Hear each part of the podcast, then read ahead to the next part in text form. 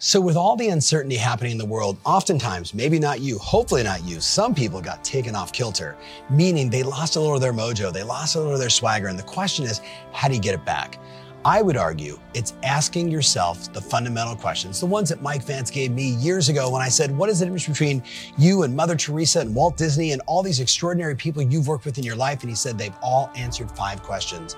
Question number one what is your purpose? So, with all this stuff happening in the world, if you recenter around what is your purpose, personally or professionally, or a combination of the two, and you just lock in on that, you're gonna be back on track. But then he asked me, number two, what are your God given talents? What do you do that has massive impact, that moves the needle, that you do every single day? When you do it, you feel like you're not even working. He said, you gotta do more of that. When you do that, what's gonna happen to your business?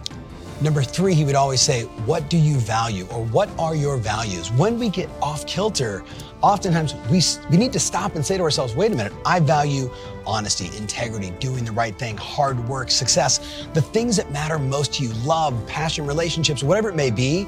You've got to get back to what you value. When we get off kilter, we oftentimes forget those things. By getting back on track, we are on track. Then he asked me question number four. Think about this one.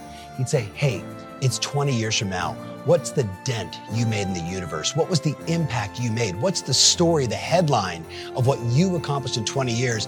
And it's just that reminder that we may get caught up in the moment, the, the small minutia of the day, versus like having the perspective of the day you're born and the day you die and the dash in the middle. That's the story of your life. But this moment right now is a micro, micro blip in the dash of your life. Remember, what are you working towards over the next 20 years? You keep that perspective, and now this is just a moment in time. But then he asked me question number five, and I've talked about it before on these shows. He would say to me, It's 20 years from today. Who are you being at that level? Who's that guy? Who's that gal? How do they show up in the world? How do they operate? How do they communicate? How do they connect with others? How do they move the needle in their business and in their lives? Who do I need to be if I was already there? I challenge you to answer those five questions. Yeah, they may be rough, especially the first one what's my purpose?